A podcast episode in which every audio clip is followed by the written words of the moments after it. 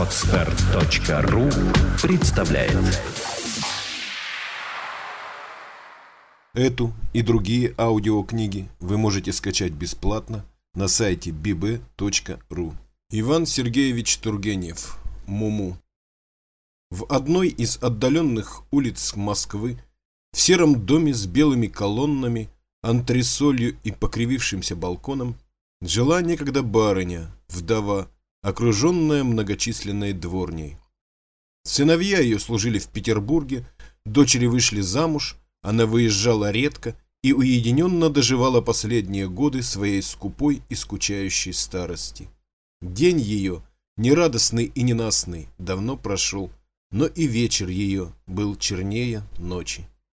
Из числа всей ее челяди самым замечательным лицом был дворник Герасим, мужчина двадцати вершков роста, сложенный богатырем и глухонемой от рождения. Барыня взяла его из деревни, где он жил один, в небольшой избушке, отдельно от братьев, и считался едва ли не самым исправным тягловым мужиком. Одаренный необычайной силой, он работал за четверых, дело спорилось в его руках, и весело было смотреть на него, когда он либо пахал и, налегая огромными ладонями на саху, казалось, один, без помощи лошаденки взрезывал упругую грудь земли, либо о Петров день так сокрушительно действовал косой, что хоть бы молодой березовый лесок смахивать с корней долой, либо проворно и безостановочно молотил трехоршинным цепом, и как рычаг опускались и поднимались продолговатые и твердые мышцы его плечей. Постоянное безмолвие придавало торжественную важность его неистомой работе. Славный он был мужик, и не будь его несчастья, всякая девка охотно пошла бы за него замуж. Но вот Герасима привезли в Москву, купили ему сапоги, сшили кафтан на лето, на зиму тулуп, дали ему в руки метлу и лопату и определили дворником. Крепко не полюбилось ему сначала его новое житье. С детства привык он к полевым работам, к деревенскому быту. Отчужденный несчастьем своим от сообщества людей, он вырос немой и могучий, как дерево растет на плодородной земле. Переселенный в город, он не понимал, что с ним такое деется, скучал и недоумевал, как недоумевает молодой здоровый бык, которого только что взяли с нивы, где сочная трава росла ему по брюхо, взяли, поставили на вагон железной дороги, и вот, обдавая его тучное тело то дымом с искрами, то волнистым паром, мчат его теперь, мчат со стуком и визгом, а куда мчат, бог весть. Занятия Герасима по новой его должности казались ему шуткой после тяжких крестьянских работ. За полчаса все у него было готово, и он опять то останавливался посреди двора и глядел, разинув рот, на всех проходящих, как бы желая добиться от них решения загадочного своего положения, то вдруг уходил куда-нибудь в уголок и, далеко швырнув метлу и лопату, бросался на землю лицом и целые часы лежал на груди неподвижно, как пойманный зверь. Но ко всему привыкает человек, и Герасим привык, наконец, к городскому житию. Дела у него было немного, вся обязанность его состояла в том, чтобы двор содержать в чистоте, два раза в день привезти бочку с водой, натаскать и наколоть дров для кухни и дома, да чужих не пускать, и по ночам караулить. И, надо сказать, усердно исполнял он обязанность. На дворе у него никогда ни щепок не валялось, ни ссору. Застрянет ли в грязную пору где-нибудь с бочкой, отданная под его начальство разбитая кляча водовозка, он только двинет плечом, и не только телегу, самую лошадь спихнет с места, дрова ли примется он колоть, топор так и звенит у него, как стекло, и летят во все стороны осколки и поленья. А что насчет чужих, так после того, как он однажды ночью, поймав двух воров, стукнул их друг о дружку лбами, да так стукнул, что хоть в полицию их потом не води, все в околотке стали очень уважать его. Даже днем проходившие, вовсе уже не мошенники, а просто незнакомые люди, при виде грозного дворника отмахивались и кричали на него, как будто он мог слышать их крики. Со всей остальной челядью Герасим находился в отношениях не то чтобы приятельских, они его побаивались, а коротких, он считал их за своих. Они с ним объяснялись знаками, и он их понимал, в точности исполнял все приказания, но права свои тоже знал, и уже никто не смел садиться на его место в застолице. Вообще Герасим был нрава строгого и серьезного, любил во всем порядок, даже петухи при нем не смели драться, а то беда увидит, тотчас схватит за ноги, повертит раз в десять на воздухе колесом и бросит врозь. На дворе у барыни водились тоже гуси, но гусь, известно, птица важная и рассудительная. Герасим чувствовал к ним уважение, ходил за ними и кормил их. Он сам смахивал на степенного гусака. Ему отвели над кухней каморку, он устроил ее себе сам, по своему вкусу, соорудил в ней кровать из дубовых досок на четырех чурбанах, истинно богатырскую кровать. Сто пудов можно было положить на нее, не прогнулась бы. Под кроватью находился дюжий сундук. В уголку стоял столик такого же крепкого свойства, а возле столика стул на трех ножках, да такой прочный и приземистый, что сам Герасим, бывало, поднимет его, уронит и ухмыльнется. Каморка запиралась на замок, напоминавший своим видом калач, только черный. Ключ от этого замка Герасим всегда носил с собой на пояске. Он не любил, чтобы к нему ходили. Так прошел год, по окончании которого с Герасимом случилось небольшое происшествие. Старая барыня, у которой он жил в дворниках, во всем следовала древним обычаям и прислугу держала многочисленную. В доме у ней находились не только прачки, швеи, столяры, портные и портнихи. Был даже один шорник, он же считался ветеринарным врачом и лекарем для людей. Был домашний лекарь для госпожи. Был, наконец, один башмачник по имени Капитон Климов, пьяница горький. Климов почитал себя существом обиженным и неоцененным по достоинству, человеком образованным и столичным, которому не в Москве бы жить без дела в каком-то захолустье. И если пил, как он сам выражался, с расстановкой и стуча себя в грудь, то пил именно с горя. Вот зашла однажды о нем речь у барыни с ее главным дворецким Гаврилой, человеком, которому, судя по одним его желтым глазкам и утинному носу, сама судьба, казалось, определила быть начальствующим лицом. Барыня сожалела об испорченной нравственности капитона, которого накануне только что отыскали где-то на улице. «А что, Гаврила?» — говорила вдруг она. «Не женить ли нам его, как ты думаешь? Может, он остепенится?» «Отчего не жениться? Можно-с», — отвечал Гаврила. «И очень даже будет хорошо-с». «Да, только кто за него пойдет? Конечно-с. А впрочем, как вам будет угодно-с. Все же он, так сказать, на что-нибудь может быть потребен. Из десятка его не выкинешь. Кажется, ему Татьяна нравится». Гаврила хотел было что-то возразить, да сжал губы. «Да, пусть посватает Татьяну», — решила барыня, с удовольствием понюхивая табачок. «Слышишь?» «Слушаюсь», — произнес Гаврила и удалился. Возвратясь в свою комнату, она находилась во флигеле и была почти вся загромождена кованными сундуками. Гаврила сперва выслал вон свою жену, а потом подсел к окну и задумался. Неожиданное распоряжение барыни его, видимо, озадачило. Наконец он встал и велел кликнуть капитона. Капитон явился. Но прежде чем мы передадим читателям их разговор, считаем не лишним рассказать в немногих словах, кто была эта Татьяна, на которой приходилось капитону жениться, и почему повеление барыни смутило дворецкого. Татьяна, состоявшая, как мы сказали выше, в должности прачки, впрочем, ей, как искусной и ученой прачке, поручалось одно тонкое белье, была женщина двадцати восьми, маленькая, худая, белокурая, с родинками на левой щеке. Родинки на левой щеке почитаются на Руси худой приметой, предвещанием несчастной жизни. Татьяна не могла похвалиться своей участью. С ранней молодости ее держали в черном теле. Работала она за двоих, а ласки никакой никогда не видала. Одевали ее плохо, жалование она получала самое маленькое, родни у нее все равно что не было. Один какой-то старый ключник, оставленный за негодностью в деревне, доводился ей дядей, да другие дядья у ней в мужиках состояли. Вот и все. Когда-то вроде слыла красавицей, но красота с нее очень скоро соскочила. Нрава была она весьма смирного, или лучше сказать запуганного.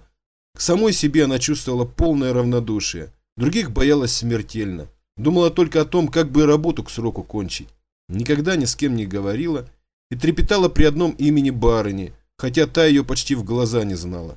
Когда Герасима привезли из деревни, она чуть не обмерла от ужаса при виде его громадной фигуры, всячески старалась не встречаться с ним, даже жмурилась, бывало, когда ей случалось пробегать мимо него, спеша из дома в прачечную. Герасим сперва не обращал на нее особенного внимания, потом стал посмеиваться, когда она ему попадалась, потом и заглядываться на нее начал, наконец и вовсе глаз с нее не спускал.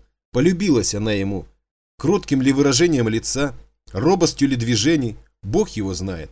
Вот однажды пробиралась она по двору, осторожно поднимая на растопыренных пальцах накрахмаленную барынину кофту. Кто-то вдруг сильно схватил ее за локоть. Она обернулась и так и вскрикнула. За ней стоял Герасим. Глупо смеясь и ласково мыча, протягивал он ей пряничного петушка с сусальным золотом на хвосте и крыльях. Она была хотела отказаться, но он насильно впихнул ей прямо в руку. Покачал головой, пошел прочь и, обернувшись, еще раз промычал ей что-то очень дружелюбное. С того дня он уж ей не давал покоя. Куда бывало она не пойдет, он уж тут как тут. Идет ей навстречу, улыбается, мычит, махает руками, ленту вдруг вытащит из-за пазухи и всучит ей, метлой перед ней пыль расчистит. Бедная девка просто не знала, как ей быть и что делать. Скоро весь дом узнал о проделках немого дворника. Насмешки, прибауточки, колкие словечки посыпались на Татьяну. Над Герасимом, однако, глумиться не все решались. Он шуток не любил, да и ее при нем оставляли в покое. Рада не рада, а попала девка под его покровительство. Как все глухонемые, он очень был догадлив и очень хорошо понимал, когда над ним или над ней смеялись. Однажды за обедом Костелянша, начальница Татьяны, принялась ее, как говорится, шпынять, и до того ее довела, что та бедная не знала, куда глаза деть, и чуть не плакала с досады. Герасим вдруг приподнялся, протянул свою огромную ручищу, наложил ее на голову Костелянши и с такой угрюмой свирепостью посмотрел ей в лицо, что та так и пригнулась к столу. Все умолкли. Герасим снова взялся за ложку и продолжал хлебать щи. «Вишь, глухой черт леший!» – пробормотали все вполголоса. А Костелянша встала, да ушла в девичью. А то в другой раз, заметив, что капитон, тот самый капитон, о котором сейчас шла речь, как-то слишком любезно раскалякался с Татьяной, Герасим подозвал его к себе пальцем, отвел в каретный сарай, да, ухватив за конец стоявшее в углу дышло, слегка, но многозначительно погрозил ему им.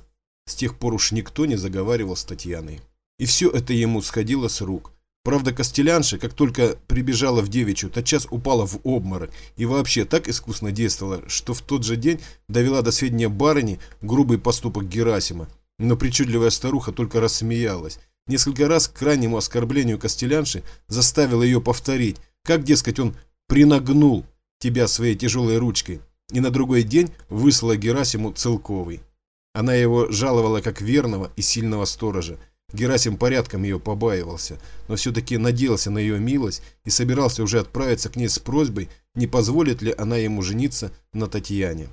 Он только ждал нового кафтана, обещанного ему дворецким, чтобы в приличном виде явиться перед барыней, как вдруг этой самой барыне пришла в голову мысль выдать Татьяну за капитона.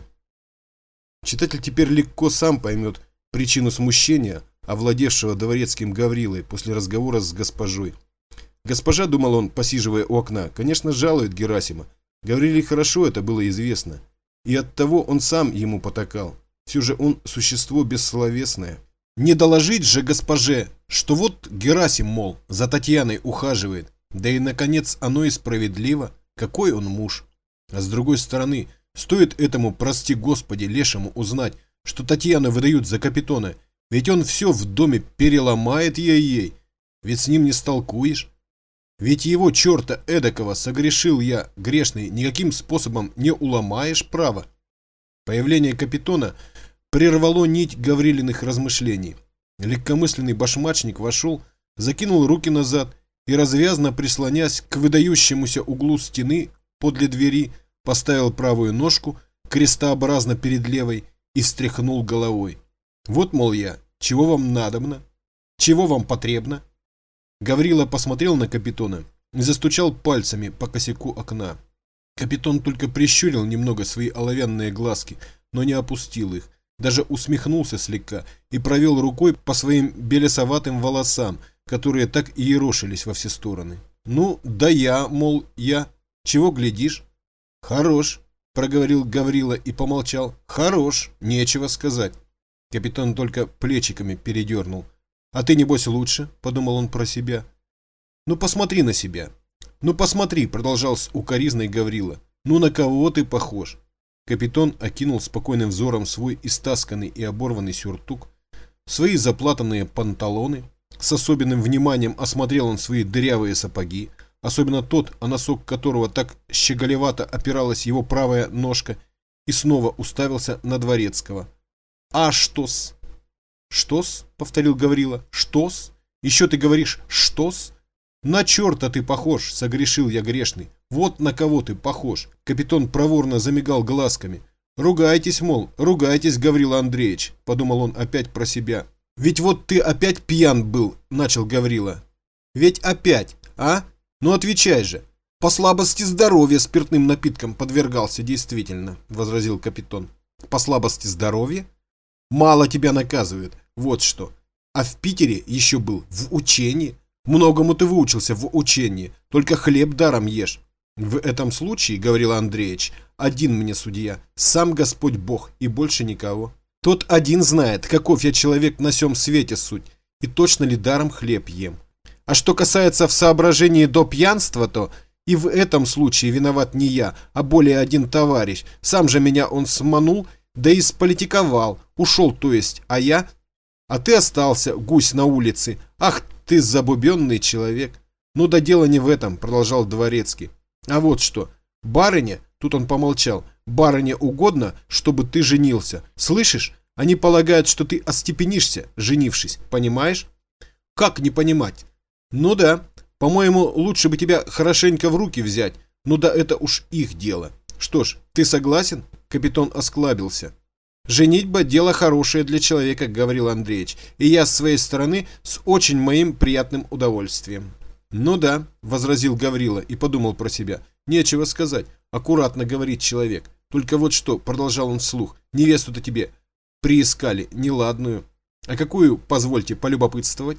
«Татьяну». «Татьяну?» И капитан вытаращил глаза и отделился от стены. «Ну чего ты всполохнулся? Разве она тебе не по нраву?» «Какое не по нраву, Гаврила Андреевич? Девка она ничего, работница, смирная девка. Да ведь вы сами знаете, Гаврила Андреевич, ведь тот-то леший, кикимора-то степная, ведь он за ней». «Знаю, брат, все знаю», — с досадой прервал его Дворецкий. «Да ведь помилуйте, Гаврила Андреевич, ведь он меня убьет, ей-богу убьет, как муху какую-нибудь прихлопнет, ведь у него рука, ведь вы изволили сами посмотреть, что у него за рука, ведь у него просто Минина и Пожарского рука, ведь он глухой бьет и не слышит, как бьет, словно во сне кулачищами-то махает, и унять его нет никакой возможности. Почему? Почему? Вы сами знаете, Гаврила Андреевич, он глух и вдобавок глуп, как пятка. Ведь это какой-то зверь, идол, Гаврила Андреевич, хуже идола, осина какая-то. За что же я теперь от него страдать должен? Конечно, мне уж теперь все нипочем. Обдержался, обтрепался человек, обмаслился, как коломенский горшок. Все же я, однако, человек, а не какой-нибудь в самом деле ничтожный горшок». «Знаю, знаю, не расписывай. Господи, боже мой!» — с жаром продолжал башмачник. «Когда же конец? Когда, господи? Горемыка я, горемыка неисходная. Судьба-то, судьба-то моя, подумаешь. В молодых летах был я бит через немца хозяина, в лучший сустав жизни моей бит от своего же брата, наконец в зрелые годы вот до чего дослужился». «Эх ты, мочальная душа!» — проговорил Гаврила. «Чего распространяешься, право?» «Как чего, Гаврила Андреевич? Не побоев я боюсь, Гаврила Андреевич. Накажи меня, господин, в стенах, да подай мне при людях приветствие. И все я в числе человеков, а тут ведь от кого приходится?» «Ну пошел вон!» – нетерпеливо перебил его Гаврила. Капитон отвернулся и поплелся вон. «А положим, его бы не было!» – крикнул ему вслед Дворецкий. «Ты-то сам согласен?» «Изъявляю!» – возразил капитон и удалился. Красноречие не покидало его даже в крайних случаях. Дворецкий несколько раз прошелся по комнате. «Ну, позовите теперь Татьяну», – промолвил он наконец. Через несколько мгновений Татьяна вошла чуть слышно и остановилась у порога. «Что прикажете, Гаврила Андреевич?» – проговорила она тихим голосом. Дворецкий пристально посмотрел на нее. «Ну, — промолвил он, — Танюша, хочешь замуж идти? Барыня тебе жениха сыскала». «Слушаю, Гаврила Андреевич». «А кого же мне в женихи назначают?» — прибавила она с нерешительностью. «Капитона, башмачника. Слушаюсь. Он легкомысленный человек, это точно, но госпожа в этом случае на тебя надеется». «Слушаюсь. Одна беда, ведь этот глухарь-то, Гераська, он ведь за тобой ухаживает. И чем ты этого медведя к себе приворожила? А ведь он убьет тебя, пожалуй, медведь этакой». «Убьет, Гаврила Андреевич, беспременно убьет». «Убьет? Но это мы увидим. Как это ты говоришь, убьет? Разве он имеет право тебя убивать? Посуди сама». «А не знаю, Гаврила Андреевич, имеет ли, нет ли». «Экая, ведь ты ему этак ничего не обещала? Чего изволитесь?» Дворецкий помолчал и подумал. «Безответная ты душа». «Ну хорошо», — прибавил он, — «мы еще поговорим с тобой. А теперь ступай, Танюша, я вижу, ты точно смиренница». Татьяна повернулась, оперлась легонько о притолоку и ушла. «А может быть, барыня-то завтра и забудет об этой свадьбе», — подумал Дворецкий. «Я-то из чего растревожился? Озорняка-то мы этого скрутим, коли что в полицию знать дадим». «Устинья Федоровна!» — крикнул он громким голосом своей жене. «Поставь-ка самоварчик, моя почтенная!» Татьяна почти весь тот день не выходила из прачечной. Сперва она всплакнула, потом утерла слезы и принялась по-прежнему за работу. Капитон до самой поздней ночи просидел в заведении с каким-то приятелем мрачного вида и подробно ему рассказал, как он в Питере проживал у одного барина, который всем бы взял, да порядками был наблюдателен и притом одной ошибкой маленечко произволялся. Хмелем гораздо забирал, а что до женского пола, просто во все качества доходил. Мрачный товарищ только поддакивал, но когда капитон объявил наконец, что он по одному случаю должен завтра же руку на себя наложить, мрачный товарищ заметил, что пора спать, и они разошлись грубо и молча. Между тем ожидания Дворецкого не сбылись. Барыню так заняла мысль о капитоновой свадьбе, что она даже ночью только об этом разговаривала с одной из своих компаньонок, которая держалась у ней в доме единственно на случай бессонницы и как ночной извозчик спала днем. Когда Гаврила вошел к ней после чаю с докладом, первым ее вопросом было: «А что наша свадьба? Идет?» Он, разумеется, отвечал, что идет, как нельзя лучше, и что капитон сегодня же к ней явится с поклоном. Барыне что-то не здоровилось, она недолго занималась делами. Дворецкий возвратился к себе в комнату и созвал совет. Дело точно требовало особенного обсуждения. Татьяна не прикословила, конечно, но капитон объявлял во всеуслушание, что у него одна голова, а не две и не три. Герасим сурово и быстро на всех поглядывал, не отходил от девичьего крыльца и, казалось, догадывался, что затевается что-то для него недоброе. Собравшиеся, в числе их присутствовал старый буфетчик по прозвищу дядя Хвост, к которому все с почтением обращались за советом, хотя только и слышали от него, что вот оно как, да-да-да-да. Начали с того, что на всякий случай для безопасности заперли капитона в чуланчик с водоочистительной машиной и принялись думать крепкую думу. Конечно, легко было прибегнуть к силе, но, боже сохрани, выйдет шум. Барыня обеспокоится, беда. Как быть? Думали-думали и выдумали наконец. Неоднократно было замечено, что Герасим терпеть не мог пьяниц. Сидя за воротами, он всякий раз, бывало, с негодованием отворачивался, когда мимо его неверными шагами и с козырьком фуражки на ухе проходил какой-нибудь нагрузившийся человек. Решили научить Татьяну, чтобы она притворилась хмельной и прошла бы, пошатываясь и покачиваясь, мимо Герасима. Бедная девка долго не соглашалась, но ее уговорили. Притом она сама видела, что иначе она не отделается от своего обожателя. Она пошла. Капитона выпустили из чуланчика. Дело все-таки до него касалось. Герасим сидел на тумбочке у ворот и тыкал лопатой в землю. Изо всех углов, из-под штор за окнами, глядели на него. Хитрость удалась как нельзя лучше. Увидев Татьяну, он сперва по обыкновению с ласковым мычанием закивал головой. Потом вгляделся, уронил лопату, вскочил, подошел к ней, придвинул свое лицо к самому ее лицу. Она от страха еще больше зашаталась и закрыла глаза. Он схватил ее за руку, помчал через весь двор и, войдя с ней в комнату, где заседал совет, толкнул ее прямо к Капитону. Татьяна так и обмерла. Герасим постоял, поглядел на нее, махнул рукой, усмехнулся и пошел, тяжело ступая в свою каморку. Целые сутки не выходил он оттуда. Форейтор Антипка сказывал потом, что он сквозь щелку видел, как Герасим, сидя на кровати, приложив к щеке руку, тихо, мерно и только изредка мыча пел, то есть покачивался, закрывал глаза и встряхивал головой, как ямщики или бурлаки, когда они затягивают свои заунывные песни. Антипке стало жутко, и он отошел от щели. Когда же на другой день Герасим вышел из каморки, в нем особенно перемены нельзя было заметить. Он только стал как будто поугрюмее, а на Татьяну и на Капитона не обращал ни малейшего внимания. В тот же вечер они оба с гусями под мышкой отправились к барыне и через неделю женились. В самый день свадьбы Герасим не изменил своего поведения ни в чем.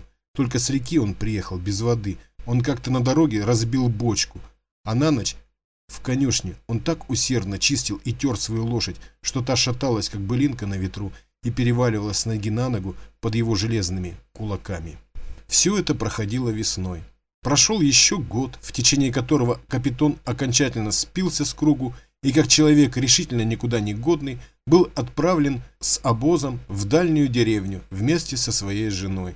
В день отъезда он сперва очень храбрился и уверял, что куда его ни пошли, хоть туда, где бабы рубахи моют, да вальки на небо кладут, он все не пропадет, но потом упал духом, стал жаловаться, что его везут к необразованным людям, и так ослабел, наконец, что даже собственную шапку на себя надеть не мог. Какая-то сострадательная душа надвинула ее ему на лоб, поправила козырек и сверху ее прихлопнула. Когда же все было готово, и мужики уже держали вожжи в руках и ждали только слова «с Богом», Герасим вышел из своей каморки, приблизился к Татьяне и подарил ей на память красный бумажный платок, купленный им для нее же с год тому назад. Татьяна, с великим равнодушием, переносившая до того мгновения все превратности своей жизни, тут, однако, не вытерпела, прослезилась и, садясь в телегу, по-христиански три раза поцеловалась с Герасимом.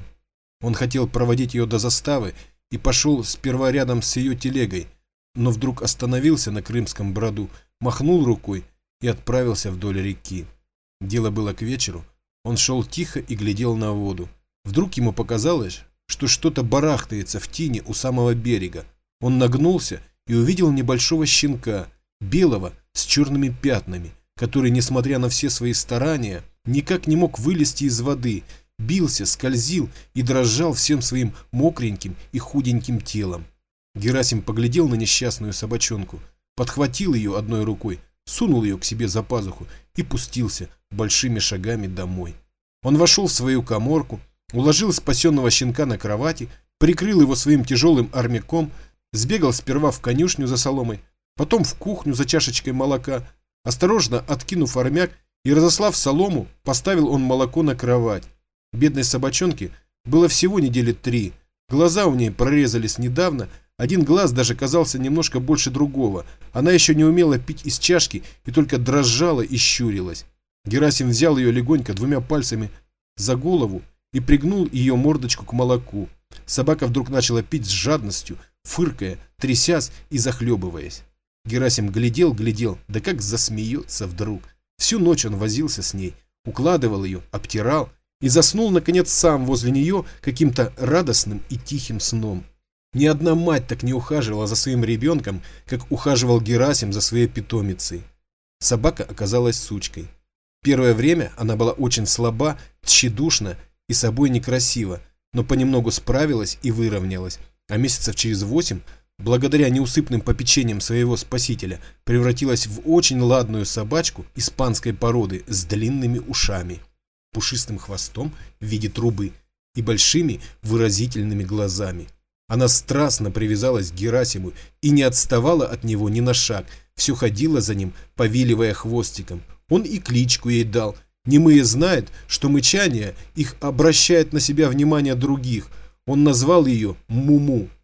Все люди в доме ее полюбили и тоже кликали Мумуней. Она была чрезвычайно умна, ко всем ласкалась, но любила одного Герасима. Герасим сам ее любил без памяти, и ему было неприятно, когда другие ее гладили. Боялся он, что ли, за нее, ревновал ли к ней, бог весть. Она его будила по утрам, дергала его за полу, приводила к нему за повод старую водовозку, с которой жила в большой дружбе. С важностью на лице отправлялась вместе с ним на реку, караулила его метлы и лопаты, никого не подпускала к его каморке. Он нарочно для нее прорезал отверстие своей двери, и она как будто чувствовала, что только в Герасимовой каморке она была полная хозяйка, и потому, войдя в нее, тотчас с довольным видом вскакивала на кровать. Ночью она не спала вовсе, но не лаяла без разбору, как иная глупая дворняжка, которая, сидя на задних лапах и подняв морду и зажмурив глаза, лает просто от скуки, так, на звезды, и обыкновенно три раза сряду. Нет, тонкий голосок Муму никогда не раздавался даром. Либо чужой близко подходил к забору, либо где-нибудь поднимался подозрительный шум или шорох. Словом, она сторожила отлично. Правда, был еще, кроме ее, на дворе старый пес желтого цвета, с бурыми крапинами по имени Волчок, но того никогда, даже ночью, не спускали с цепи. Да и сам он, по дряхлости своей, вовсе не требовал свободы, лежал себе, свернувшись в своей конуре, и лишь изредка издавал сиплый, почти беззвучный лай, который тотчас же прекращался, как бы сам чувствуя его бесполезность. В господский дом Муму не ходила, и когда Герасим носил в комнаты дрова, всегда оставалась сзади и терпеливо его выжидала у крыльца, навострив уши и наворачивая голову то направо, то вдруг налево, при малейшем стуке за дверями. Так прошел еще год. Герасим продолжал свои дворнические занятия и очень был доволен своей судьбой, как вдруг произошло одно неожиданное обстоятельство, а именно, в один прекрасный летний день барыня со своими приживалками расхаживала по гостиной. Она была в духе, смеялась и шутила. Приживалки смеялись и шутили тоже. Но особенной радости они не чувствовали. В доме не очень-то любили, когда на барыню находил веселый час. Потому что, во-первых, она тогда требовала от всех немедленного и полного сочувствия и сердилась, если у кого-нибудь лицо не сияло удовольствием. А во-вторых, эти вспышки у ней продолжались недолго и обыкновенно заменялись мрачным и кислым расположением духа. В тот день она как-то счастливо встала. На картах ей вышло четыре валета. Исполнение желаний она всегда гадала по утрам. И чай ей показался особенно вкусным, за что горничная получила на словах похвалу и деньгами гривенник. С сладкой улыбкой на сморщенных губах гуляла барыня по гостиной и подошла к окну. Перед окном был разбит палисадник, а на самой средней клумбе под розовым кусточком лежала Муму и тщательно грызла кость. Барыня увидала ее. «Боже мой!» — воскликнула она вдруг. «Что это за собака?» Приживалка, к которой обратилась барыня, заметалась, бедненькая, с тем тоскливым беспокойством, которое обыкновенно овладевает подвластным человеком, когда он еще не знает хорошенько, как ему понять восклицание начальника. «Не знаю-с», — пробормотала она. «Кажется, немого». «Боже мой!» — прервала барыня. «Да она примиленькая собачка! Велите ее привести. Давно она у него». «Как же это я не видел ее до сих пор? Велите ее привести». Приживалка тотчас порхнула в переднюю. «Человек! Человек!» — закричала она. «Приведите скорее Муму! Она в палисаднике!» «А ее Муму зовут?» — промолвила барыня. «Очень хорошее имя». «Ах, очень-с!» — возразила приживалка. «Скорее, Степан!» Степан, дюжий парень, состоявший в должности лакея, бросился, сломя голову, в палисадник и хотел было схватить Муму, но та ловко вывернулась из-под его пальцев и, подняв хвост, пустилась во все лопатки к Герасиму, который в то время у кухни выколачивал и вытряхивал бочку, перевертывая ее в руках, как детский барабан. Степан побежал за ней вслед, начал ловить ее у самых ног ее хозяина, но проворная собачка не давалась чужому в руки, прыгала и увертывалась. Герасим смотрел с усмешкой на всю эту возню. Наконец Степан с досадой приподнялся и поспешно растолковал ему знаками, что барыня, мол, требует твою собаку к себе. Герасим немного изумился, однако подозвал Муму, поднял ее с земли и передал Степану. Степан принес ее в гостиную и поставил на паркет. Барыня начала ее ласковым голосом подзывать к себе. Муму, отроду еще не бывавшая в таких великолепных покоях, очень испугалась и бросилась было к двери, но, оттолкнутая услужливым Степаном, задрожала и прижалась к стене. «Муму! Муму! Подойди же ко мне! Подойди к барыне!» — говорила госпожа. «Подойди, глупенькая! Не бойся!» «Подойди! Подойди, Муму, к барыне!» — твердили приживалки. «Подойди!» Но Муму тоскливо оглядывалась кругом и не трогалась с места. «Принесите ей что-нибудь поесть!» — сказала барыня. «Какая она глупая! К барыне не идет! Чего боится?» «Они не привыкли еще!» — произнесла робким и умильным голосом одна из приживалок.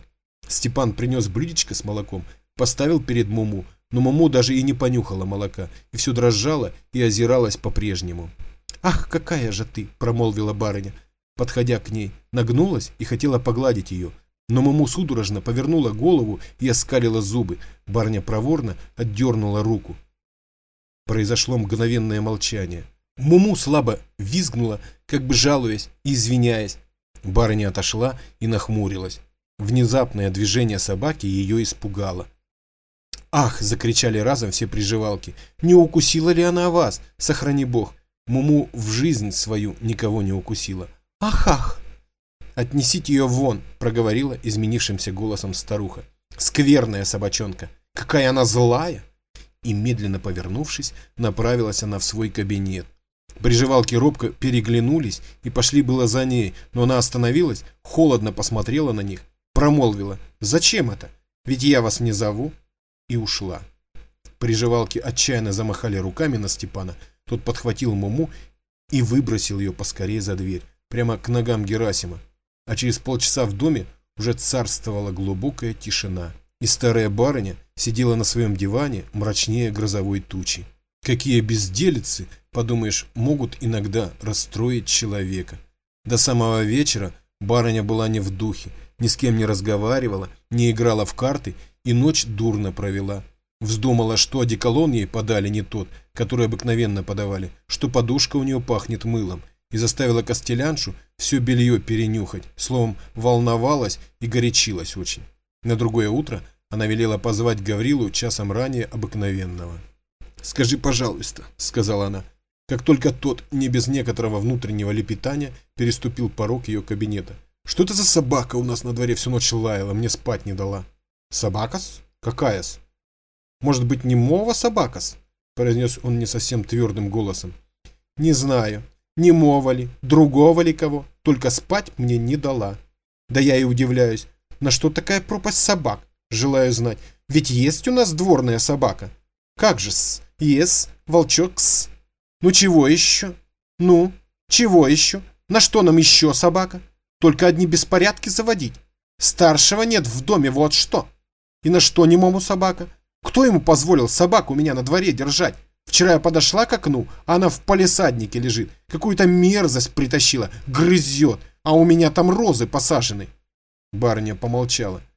«Чтоб ее сегодня же не было, слышишь? Слушаюсь. Сегодня же, а теперь ступай. К докладу я тебя потом позову». Гаврила вышел. Проходя через гостиную, Дворецкий для порядка переставил колокольчик с одного стола на другой, втихомолочку высморкал в зале свой утиный нос и пошел в переднюю. В передней на конике спал Степан в положении убитого воина на батальной картине, судорожно вытянув обнаженные ноги из-под сюртука, служившего ему вместо одеяла. Дворецкий растолкал его и вполголоса сообщил ему какое-то приказание, на которое Степан отвечал полузевком, полухохотом. Дворецкий удалился, а Степан вскочил, натянул на себя кафтан и сапоги, вышел и остановился у крыльца. Не прошло пяти минут, как появился Герасим с огромной вязанкой дров за спиной в сопровождении неразлучной Муму. Барыня свою спальню и кабинет приказывала протапливать даже летом. Герасим стал боком перед дверью, толкнул ее плечом и ввалился в дом со своей ношей. Муму, по обыкновению, осталось его дожидаться.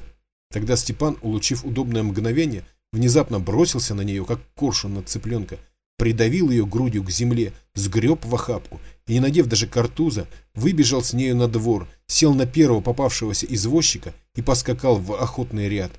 Там он скоро отыскал покупщика, которому уступил ее за полтинник, с тем только, чтобы он, по крайней мере, неделю продержал ее на привязи, и тотчас вернулся, но, не доезжая до дому, слез с извозчика, обойдя двор кругом с заднего переулка, через забор перескочил на двор, в калитку он побоялся идти, как бы не встретить Герасима. Впрочем, его беспокойство было напрасно. Герасима уже не было на дворе. Выйдя из дома, он тотчас схватился Муму. Он еще не помнил, чтобы она когда-нибудь не дождалась его возвращения. Стал повсюду бегать, искать ее, кликать по-своему, бросился в свою каморку, на сеновал, выскочил на улицу, туда-сюда, пропала. Он бросился к людям, с самыми отчаянными знаками спрашивал о ней, показывал на пол аршина от земли, рисовал ее руками. Иные точно не знали, куда девалась Муму, и только головами качали. Другие знали и посмеивались ему в ответ. А Дворецкий принял чрезвычайно важный вид и начал кричать на кучеров. Тогда Герасим побежал со двора долой. Уже смеркалось, как он вернулся. По его истомленному лицу, по неверной походке, по запыленной одежде его можно было предполагать, что он успел отбежать пол Москвы. Он остановился против барских окон, окинул взглядом кольцо, на котором столпилось человек семь дворовых, оглянулся и промычал еще раз: «Му-му». Муму не отозвалась. Он пошел прочь. Все посмотрели ему вслед, но никто не улыбнулся, не сказал слова. А любопытный форейтор Антипка рассказывал на другое утро в кухне, что немойде всю ночь охал. Весь следующий день Герасим не показывался, так что вместо его за водой должен был съездить кучер Потап, чем кучер Потап очень остался недоволен. Барыня спросила Гаврилу, исполнено ли ее приказание. Гаврила ответил, что исполнено. На другое утро Герасим вышел из своей каморки на работу. К обеду он пришел, поел и ушел опять, никому не поклонившись. Его лицо, и без того безжизненное, как у всех глухонемых, теперь словно окаменело. После обеда он опять уходил со двора, но ненадолго. Вернулся и тотчас отправился на сеновал. Настала ночь, лунная, ясная. Тяжело вздыхая и беспрестанно поворачиваясь, лежал Герасим и вдруг почувствовал, как будто его дергают за полу. Он весь затрепетал, однако не поднял головы, даже зажмурился. Но вот и опять его дернули, сильнее прежнего. Он вскочил, перед ним с обрывком на шее вертелась Муму. Протяжный крик радости вырвался из его безмолвной груди. Он схватил Муму, стиснул ее в своих объятиях. Она в одно мгновение облизала ему нос, глаза, усы и бороду. Он постоял, подумал, осторожно слез с сенника, оглянулся и, удостоверившись, что никто его не увидит, благополучно пробрался в свою каморку. Герасим уже прежде догадался, что собака пропала не сама собой, что ее, должно быть, свели по приказанию барыни. Люди-то ему объяснили знаками, как его Муму на нее окрысилась, и он решился принять свои меры. Сперва он накормил Муму хлебушком, обласкал ее, уложил, потом начал соображать. Да всю ночь напролет и соображал, как бы получше ее спрятать. Наконец, он придумал весь день оставлять ее в каморке и только изредка к ней наведываться, а ночью выводить. Отверстие в двери он плотно заткнул старым своим армяком, и чуть свет был уже на дворе, как ни в чем не бывало, сохраняя даже невинная хитрость, прежнюю унылость на лице. Бедному глухому в голову не могло прийти, что Муму себя визгом своим выдаст. Действительно, все в доме скоро узнали, что собака немого возвратилась и сидит у него взаперти, но из сожаления к нему и к ней, а отчасти, может быть, и из страху перед ним, не давали ему понять, что проведали его тайну. Дворецкий один почесал у себя в затылке, да махнул рукой. Ну, мол, бог с ним, авось до барыни не дойдет. Зато никогда немой так не усердствовал, как в тот день. Вычистил и выскреб весь двор, выполол все травки до единой. Собственноручно повыдергал все колышки в заборе палисадника, чтобы удостовериться, довольно ли они крепки, и сам же их потом вколотил, словом возился и хлопотал так, что даже барыня обратила внимание на его родение. В течение дня Герасим раза два украдкой ходил к своей затворнице. Когда же наступила ночь, он лег спать вместе с ней в каморке, а не на сеновале, и только во втором часу ночи вышел погулять с ней на чистом воздухе. Походив с ней довольно долго по двору, он уже было собирался вернуться, как вдруг за забором со стороны переулка раздался шорох. Муму навострила уши, зарычала, подошла к забору, понюхала и залилась громким и пронзительным лаем. Какой-то пьяный человек вздумал там угнездиться на ночь. В это самое время барыня только что засыпала после продолжительного нервического волнения. Эти волнения у ней всегда случались после слишком сытного ужина. Внезапный лай ее разбудил. Сердце у нее забилось и замерло. «Девки! Девки!» – простонала она. «Девки!» Перепуганные девки вскочили к ней в спальню. «Ох, ох, умираю!» – проговорила она, тоскливо разводя руками. «Опять, опять эта собака! Ох!» И она закинула голову назад, что должно было означать обморок. Бросились за доктором, то есть за домашним лекарем Харитоном. Этот лекарь, которого все искусство состояло в том, что он носил сапоги с мягкими подошвами, умел деликатно браться за пульс, спал четырнадцать часов в сутки, а остальное время все вздыхал, да беспрестанно потчевал барыню лавровишневыми каплями, этот лекарь тотчас прибежал, покурил с жжеными перьями, и когда барыня открыла глаза, немедленно поднес ей на серебряном подносике рюмку с заветными каплями. Барыня приняла их, но тотчас же слезливым голосом стала опять жаловаться на собаку, на Гаврилу, на свою участь, на то, что ее бедную старую женщину все бросили, что никто о ней не сожалеет, что все хотят ее смерти. Между тем несчастная Муму продолжала лаять, а Герасим напрасно старался отозвать ее от забора. «Вот, вот опять!» – пролепетала барыня и снова подкатила глаза под лоб. Лекарь шепнул девке, та бросилась в переднюю, растолкала Степана, тот побежал будить Гаврилу, Гаврила сгоряча велел поднять весь дом. Герасим обернулся, увидел замелькавшие огни и тени в окнах и, почуяв сердцем беду, схватил Муму под мышку, вбежал в каморку и заперся. Через несколько мгновений пять человек ломились в его дверь, но, почувствовав сопротивление засова, остановились.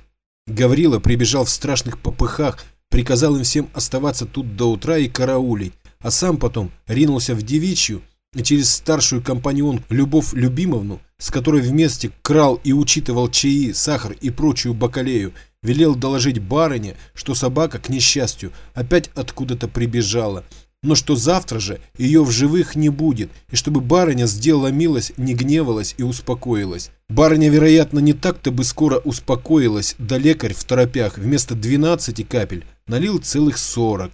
Сила лавразишения и подействовала. Через четверть часа барыня уже почивала крепко и мирно. А Герасим лежал, весь бледный на своей кровати, и сильно сжимал пасть Муму. На следующее утро барыня проснулась довольно поздно. Гаврила ожидал ее пробуждения для того, чтобы дать приказ к решительному натиску на Герасимово убежище, а сам готовился выдержать сильную грозу. Но грозы не приключилось. Лежа в постели, барыня велела позвать к себе старшую приживалку. «Любовь Любимовна», — начала она тихим и слабым голосом. Она иногда любила прикинуться загнанной и сиротливой страдалицей. Нечего и говорить, что всем людям в доме становилось тогда очень неловко. «Любовь Любимовна, вы видите, каково мое положение. Подойдите, душа моя, к Гавриле Андреевичу. Поговорите с ним. Неужели для него какая-нибудь собачонка дороже спокойствия самой жизни его барыни? Я бы не желала этому верить», — прибавила она с выражением глубокого чувства. «Подите, душа моя, будьте так добры, подите к Гавриле Андреевичу». Любовь Любимовна отправилась в Гаврилину комнату. Неизвестно, о чем происходил у них разговор, но спустя некоторое время целая толпа людей продвигалась через двор в направлении каморки Герасима. Впереди выступал Гаврила, придерживая рукой картуз, хотя ветру не было. Около него шли лакеи и повара. Из окна глядел дядя Хвост и распоряжался, то есть только так руками разводил. Позади всех прыгали и кривлялись мальчишки, из которых половина набежала чужих. На узкой лестнице, ведущей к каморке, сидел один караульщик. У двери стояло два других с палками. Стали взбираться по лестнице, заняли ее всю длину. Гаврила подошел к двери, стукнул в нее кулаком, крикнул: «Отвори!» Послышался сдавленный лай, но ответа не было. «Говорят, отвори!» — повторил он. «Да, Гаврила Андреевич!» — заметили снизу. «Степан ведь он глухой, не слышит!» Все рассмеялись. «Как же быть?» — возразил сверху Гаврила. «А у него там дыра в двери!» — отвечал Степан. «Так вы палкой-то пошевелите!» — Гаврила нагнулся. «Он ее армяком каким-то заткнул, дыру-то! А вы армяк пропихните внутрь!» Тут опять раздался глухой лай. «Вишь, вишь, сама сказывается!» Заметили в толпе и опять рассмеялись. Гаврила почесал у себя за ухом. «Нет, брат», — продолжал он наконец, — «армяк-то ты пропехивай сам, коли хочешь». А что ж, изволите. И Степан вскарабкался наверх, взял палку и просунул внутрь армяк и начал болтать в отверстие палкой, приговаривая: «Выходи, выходи». Он еще болтал палкой, как вдруг дверь каморки быстро распахнулась. Вся челядь тотчас кубарем скатилась с лестницы. Гаврила прежде всех. Дядя Хвост запер окно. «Ну, ну, ну!» — кричал Гаврила со двора. «Смотри у меня, смотри!» Герасим неподвижно стоял на пороге. Толпа собралась у подножья лестницы. Герасим глядел на всех этих людишек в немецких кафтанах сверху, слегка оперши руки в бока. В своей красной крестьянской рубашке он казался каким-то великаном перед ними. Гаврила сделал шаг вперед. «Смотри, брат!» — промолвил он. «У меня не озорничай!» И он начал ему объяснять знаками, что барыня, мол, непременно требует твоей собаки. «Подавай ее, мол, сейчас, а то беда тебе будет». Герасим посмотрел на него, указал на собаку, сделал знак рукой у своей шеи, как бы затягивая петлю, и с вопросительным лицом взглянул на Дворецкого. «Да-да», — возразил тот, кивая головой непременно. Герасим отпустил глаза, потом вдруг встряхнулся, опять указал на Муму, которая все время стояла возле него, невинно помахивая хвостом и с любопытством поводя ушами. Повторил знак удушения над своей шеей и значительно ударил себя в грудь, как бы объясняя, что он сам берет на себя уничтожить Муму. «Да ты обманешь!» — замахал ему в ответ Гаврила. Герасим поглядел на него, презрительно усмехнулся, опять ударил себя в грудь и захлопнул дверь. Все молча переглянулись. «Что ж это такое значит?» — начал Гаврила. «Он заперся?» «Оставьте его, Гаврила Андреевич», — промолвил Степан. «Он сделает, коли обещал. Уж он такой. Уж коли он обещает, это наверное. Он на это не то, что наш брат. Что правда, то правда. Да». «Да», — повторили все и тряхнули головой. «Это так. Да». Дядя Хвост отворил окно и тоже сказал «да». «Ну, пожалуй, посмотрим», — возразил Гаврила. «Караул все-таки не снимать. Эй, ты, Ерошка!» — прибавил он, обращаясь к какому-то бледному человеку в желтом нанковом казакине, который считался садовником. «Что тебе делать? Возьми палку, да сиди тут. И чуть что, тотчас ко мне беги». Ерошка взял палку и сел на последнюю ступеньку лестницы. Толпа разошлась, толпа разошлась, исключая немногих любопытных и мальчишек. А Гаврила вернулся домой и через Любовь Любимовну велел доложить барыне, что все исполнено. А сам, на всякий случай, послал форейтера к Хожалому. Барыня завязала в носовом платке узелок, налила на него одеколону, понюхала, потерла себе виски, накушалась чаю и, будучи еще под влиянием лавровишневых капель, заснула опять. Спустя час после всей этой тревоги дверь каморки растворилась, и показался Герасим. На нем был праздничный кафтан. Он вел Муму на веревочке. Прошка посторонился и дал ему пройти. Герасим направился к воротам. Мальчишки и все бывшие на дворе проводили его глазами молча. Он даже не обернулся, шапку надел только на улице. Гаврила послал вслед за ними того же Ерошку. Спустя час после всей этой тревоги дверь каморки растворилась, и показался Герасим. На нем был праздничный кафтан. Он вел Муму на веревочке. Ерошка посторонился и дал ему пройти. Герасим направился к воротам. Мальчишки и все бывшие на дворе проводили его глазами молча. Он даже не обернулся, шапку надел только на улице. Гаврила послал вслед за ним того же Ерошку в качестве наблюдателя. Ерошка увидал издали, что он вошел в трактир вместе с собакой и стал дожидаться его выхода. В трактире знали Герасима и понимали его знаки. Он спросил себе щей с мясом и сел, опершись руками на стол. Муму стояла возле его стула, спокойно поглядывала на него своими умными глазами. Шерсть на ней так и лоснилась, видно было, что ее недавно вычесали. Принесли Герасиму щей. Он накрошил туда хлеба, мелко нарубил мясо и поставил тарелку на пол. Муму принялась есть с обычной своей вежливостью, едва прикасаясь мордочкой до кушания. Герасим долго глядел на нее. Две тяжелые слезы выкатились вдруг из его глаз. Одна упала на крутой лобик собачки, другая во щи. Он заслонил лицо своей рукой. Муму съела полтарелки, отошла, облизываясь. Герасим встал, заплатил за щи и вышел вон. сопровождаемый несколько недоумевающим взглядом полового.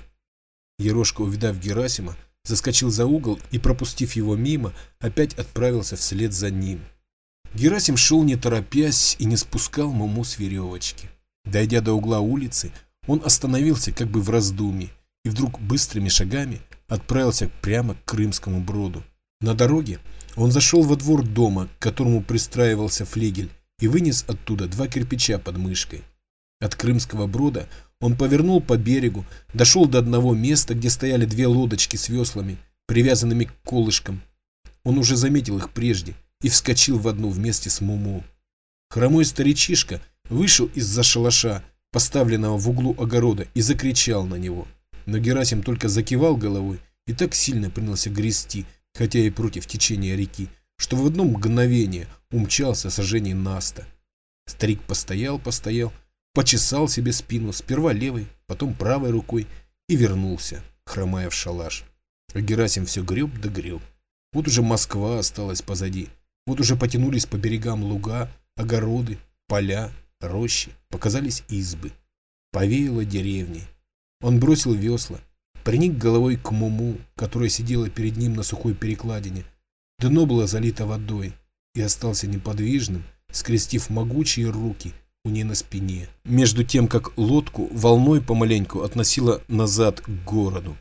Наконец Герасим выпрямился, поспешно, с каким-то болезненным озлобием на лице окутал веревкой взятые им кирпичи, приделал петлю, надел ее на шею Муму, поднял ее над рекой и в последний раз посмотрел на нее. Она доверчиво и без страха поглядывала на него и слегка махала хвостиком. Он отвернулся, сожмурился и разжал руки. Герасим ничего не слышал. Ни быстрого визга, падавшей Муму, ни тяжелого всплеска воды. Для него самый шумный день был безмолвен и беззвучен, как ни одна самая тихая ночь не беззвучна для нас. И когда он снова раскрыл глаза, по-прежнему спешили по реке, как бы гоняясь друг за дружкой маленькие волны, по-прежнему поплескивали они о бока лодки, и только далеко позади к берегу разбегались какие-то широкие круги. Ерошка, как только Герасим скрылся у него из виду, вернулся домой и донес все, что видел. «Ну да», — заметил Степан, — «он ее утопит. Уж можно быть спокойным, коли он что обещал». В течение дня никто не видел Герасима. Он дома не обедал. Настал вечер, собрались к ужину все, кроме него. «Экой чудной этот Герасим», — пропищала толстая прачка. «Можно ли эдак из-за собаки проклажаться? Право». «Да Герасим был здесь!» — воскликнул вдруг Степан, загребая себе ложкой каши. «Как? Когда?» «Да вот часа два тому назад, как же! Я с ним в воротах повстречался. Он уж опять отсюда шел, со двора выходил. Я было хотел спросить его насчет собаки-то, да он, видно, не в духе был. Ну и толкнул меня. Должно быть, он так только отстранить меня хотел. Дескать, не приставай. Да ты такого необыкновенного леща мне в становую жилу поднес. Важно так, что ой-ой-ой». И Степан с невольной усмешкой пожался и потер себе затылок. «Да», — прибавил он, — «рука у него благодатная рука, нечего сказать». Все посмеялись над Степаном и после ужина разошлись спать. А между тем в ту самую пору по шоссе усердно и безостановочно шагал какой-то великан с мешком за плечами и с длинной палкой в руках. Это был Герасим. Он спешил без оглядки, спешил домой, к себе в деревню, на родину. Утопив бедную Муму, он прибежал в свою каморку, проворно уложил кое-какие пожитки в старую попону, связал ее узлом, взвалил на плечо, да и был таков. Дорогу он хорошо заметил еще тогда, когда его везли в Москву. Деревня, из которой барыня его взяла, лежала всего в двадцати пяти верстах от шоссе. Он шел по нему с какой-то несокрушимой отвагой, с отчаянной и вместе с ней радостной решимостью. Он шел, широко распахнулась его грудь, глаза жадно и прямо устремились вперед. Он торопился, как будто мать-старушка ждала его на родине, как будто она звала его к себе после долгого странствования на чужой стороне, в чужих людях. Только что наступившая летняя ночь была тиха и тепла. С одной стороны, там, где солнце закатилось, край неба еще был белел и слабо румянился последним отблеском исчезавшего дня. С другой стороны уже вздымался синий седой сумрак. Ночь шла оттуда. Перепела сотнями гремели кругом. Перекликивались коростели. Герасим не мог их слышать. Не мог он слышать также чуткого ночного шушуканья деревьев, мимо которых его проносили сильные его ноги, но он чувствовал знакомый запах поспевающей ржи, которым так и веяло с темных полей. Чувствовал, как ветер, летевший к нему навстречу, ветер с родины, ласково ударял его в лицо, играл в его волосах и бороде. Видел перед собой белеющую дорогу, дорогу домой, прямую, как стрела. Видел в небе несчетные звезды, светившие его путь, и как лев выступал сильно и бодро, так что, когда восходящее солнце озарило своими влажно-красными лучами только что расходившегося молодца, между Москвой и им легло уже тридцать пять верст. Через два дня он уже был дома, в своей избенке, к великому изумлению солдатки, которую туда поселили. Помолясь перед образами, тотчас же отправился он к старости. Староста сначала было удивился, но сенокос только что начинался. Герасиму, как отличному работнику, тут же дали косу в руки, и пошел косить он по-старинному. Косить так, что мужиков только пробирало, глядя на его размахи да загребы. А в Москве на другой день после побега Герасима схватились его.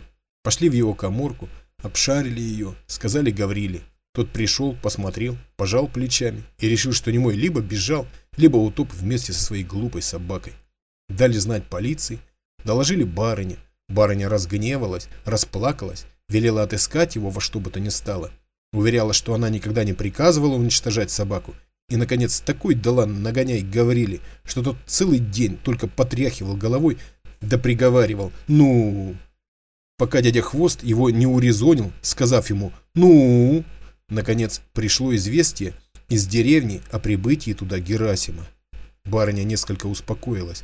Сперва было отдала приказание немедленно вытребовать его назад в Москву, потом, однако, объявила, что такой неблагодарный человек ей вовсе не нужен.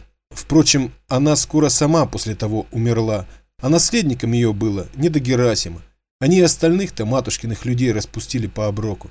И живет до сих пор Герасим бобылем в своей одинокой избе, здоров и могуч по-прежнему, и работает за четырех по-прежнему, и по-прежнему важен и степенен. Но соседи заметили, что со временем своего возвращения из Москвы он совсем перестал водиться с женщинами, даже не глядит на них и ни одной собаки у себя не держит. Впрочем, толкуют мужики, его же счастье, что ему не надо бить бабья, а собака, на что ему собака? К нему на двор вора псилом не затащишь. Такова ходит молва о богатырской силе немого. Скачать другие выпуски подкаста вы можете на podster точка ру.